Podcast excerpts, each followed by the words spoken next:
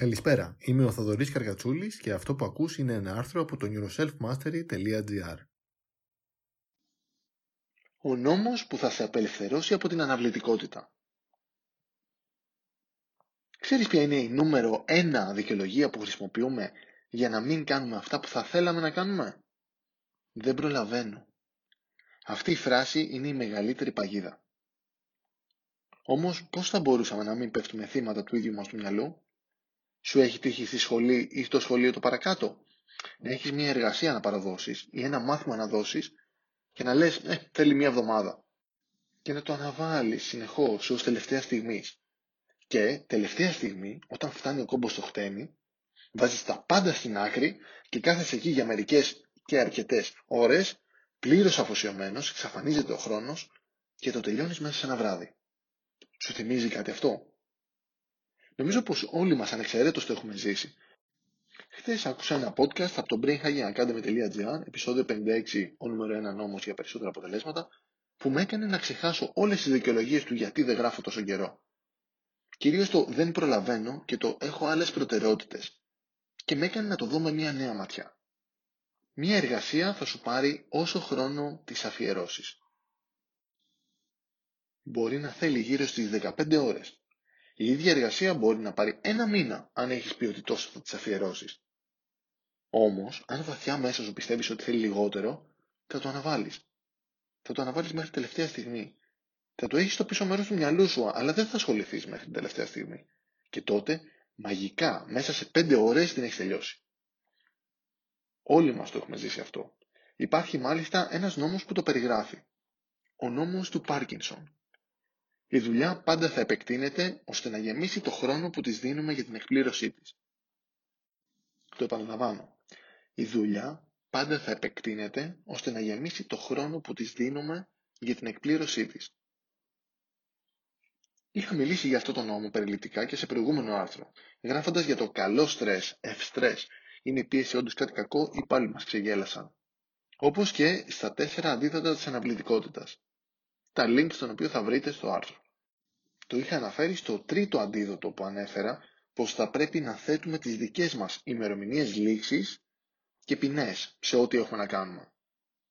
Βλέπεις, λειτουργούμε πολύ καλύτερα με περιορισμούς και με όρια. Σίγουρα η ελευθερία είναι πολύ πιο σεξι από τους περιορισμούς, είναι πολύ πιο ωραία. Δεν μου αρέσει να με περιορίζουν, λέμε. Όμως είναι διαφορετικό να περιορίζεις από άλλους και διαφορετικό το να περιορίζεσαι από δική σου επιλογή. Το σπίτι στο οποίο ζούμε η τύχη είναι όρια προς τα έξω. Το δωμάτιο που κοιμόμαστε έχει όρια σε σχέση με τα άλλα δωμάτια. Το ίδιο και η τουαλέτα. Φαντάσου να μην υπήρχαν τύχη σε όλο το σπίτι και ήταν ένας ενίος χώρος. Ή όλη η πόλη να μην είχε τείχους και όλοι να ήμασταν έξω στους δρόμους. Νομίζω ότι δεν θα ήταν τόσο ευχάριστο. Επιθυμούμε τα όρια γιατί μας δίνουν ελευθερίες. Όσο παράδοξος και να ακούγεται. Αν και νομίζω ότι έχεις αρχίσει να το καταλαβαίνεις από τα παραπάνω παραδείγματα. Όταν κάποιος εισβάλλει στον προσωπικό μας χώρο, μας ενοχλεί. Και αυτό γιατί δεν σέβεται τα προσωπικά μας όρια. Οι κανόνες και οι νόμοι είναι μια μορφή ορίων. Σκέψου λίγο την οδήγηση χωρίς κανόνες. Θα επικρατούσε χάος. Δεν θα τολμούσε να βγεις από το σπίτι σου. Σκέψου τη φυσική χωρίς νόμους. Τα πάντα θα ήταν τυχαία. Κάθε βήμα μας θα είχε ένα τυχαίο αποτέλεσμα. Σκέψου τη γλώσσα μας χωρίς κανόνες. Ο καθένας θα μιλούσε ό,τι να είναι και όπως να είναι ή σκέψου τη μουσική χωρίς νόμους. Θα επικρατούσε μόνο θόρυβος. Σκέψου να παίξεις ένα παιχνίδι χωρίς κανόνες, που ο καθένας κάνει ό,τι θέλει όποτε θέλει. Θα ανακτούσε ή κατευθείαν θα το βαριώσουν. Δεν μας αρέσει να μας θέτουν όρια. Αλλά όταν φαντάζεσαι μια ζωή απελευθερωμένη και δίχως όρια, δεν νομίζω να φαντάζεσαι τα από πάνω. Ωστόσο, είναι διαφορετικό το να μάθουμε να θέτουμε εμείς οι ίδιοι όρια στον εαυτό μας. Είναι κάτι πολύ πιο δύσκολο. Και γι' αυτό το λόγο ο περισσότερος κόσμος λειτουργεί καλύτερα σε οργανωμένα πλαίσια που οι άλλοι του βάζουν όρια. Όπως ως υπάλληλοι σε επιχειρήσεις ή δημόσιοι υπάλληλοι. Και γι' αυτό ο περισσότερος κόσμος όταν αποκτήσει απότομα δύναμη ή χρήματα και πολλή ελευθερία λένε πως βλέπεις ποιος πραγματικά είναι.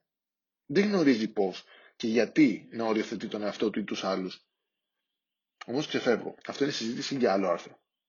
Ο νόμος του Πάρκισον είναι μια μορφή οριοθέτησης. Αυτός ο νόμος που ανέφερα, ο νόμος του Πάρκινσον, μας λέει πως ό,τι επιθυμούμε να κάνουμε θα μας πάρει όσο χρόνο του αφιερώσουμε. Είναι μια μορφή αυτοοριοθέτησης. Και αυτό μπορούμε να αρχίσουμε να το χρησιμοποιούμε υπέρ μας, αντί να το αφήνουμε στην τύχη. Εάν αναβάλεις συχνά κάτι που θα ήθελες να κάνεις, επειδή δεν έχεις χρόνο, δοκίμασε να βάλεις κάποια χρονικά όρια για κάτι συγκεκριμένο. Όπως για αυτό το άρθρο είπα, θα πάω σε μια καφετέρια χωρίς καλώδιο για το λάπτοπ και θα έχω χι χρόνο, ένα, μια μισή ώρα ή δύο, να παράγω ένα άρθρο. Σίγουρα θα μπορούσα να το αφιερώσω παραπάνω χρόνο. Όμως αν δεν το οριοθετήσω εγώ, δεν θα το κάνω ποτέ. Οπότε είπα απλά να ξεκινήσω με αυτούς τους περιορισμούς. Παρεμπιπτόντως, αυτή ήταν μια πάρα πολύ ωραία ιδέα που πήρα από το podcast που ανέφερα παραπάνω από τη φίλη Γαβριλίδου. Υπολόγισε πόσο χρόνο θα σου έπαιρνε κάτι και δοκίμασε να το κάνεις στα δύο τρίτα του χρόνου ή στο μισό χρόνο. Ποια είναι μερικά από τα πράγματα που θα ήθελες να κάνεις, αλλά αναβάλει συνεχώς; Πόσο χρόνο πιστεύεις θα σου έπαιρναν; Τι κι αν τα κατάφερνες στο μισό χρόνο; Τι θα γινόταν αν εκείνη η αναφορά που πρέπει να γράψεις είχες 30 λεπτά να τη γράψεις; Ή αν είχες 10 λεπτά να κατεβάσεις ιδέες για το νέο σου project; Ή είχες τρεις ώρες να διαβάσει εκείνο το βιβλίο που λες εδώ και τόσο καιρό πώς δεν έχεις προλάβει να το ακουμπήσεις. Σίγουρα η υποχρονική πίεση, το μυαλό σου θα σου δείξει νέους τρόπους να τα καταφέρεις. Πολλές φορές μάλιστα, υπό τέτοια πίεση, ξυπνάνε μέσα μας δυνάμεις που ποτέ δεν πιστεύαμε πως είχαμε. Και δεν ξέραμε πως είχαμε γιατί δεν είχαν χρειαστεί να αφυπνιστούν. Υπό τις κατάλληλες συνθήκες όμως βρίσκονται εκεί. Κάπως έτσι έφτασα την περίοδο που διάβαζα πάρα πολύ εντατικά για εξετάσεις για την Αμερική, για USMLE, να διαβάζω και 10 και 12 και 14 ώρες την ημέρα, καθημερινά για μεγάλο διάστημα, για πάνω από μήνα.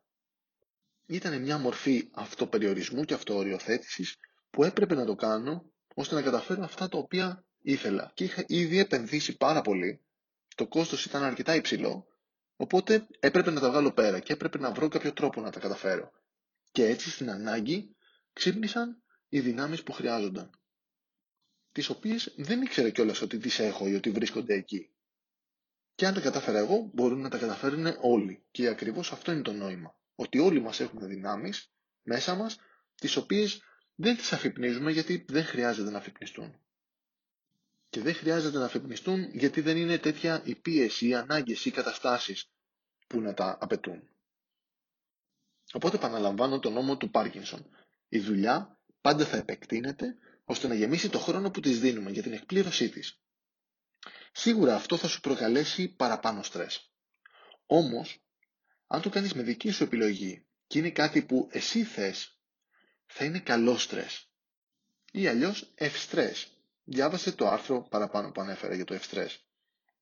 Επίσης με αυτόν τον τρόπο θα έχεις περισσότερο χρόνο για βαθύτερη και καλύτερη ξεκούραση μετά. Θέσε χρονικά όρια και απλά ξεκίνα.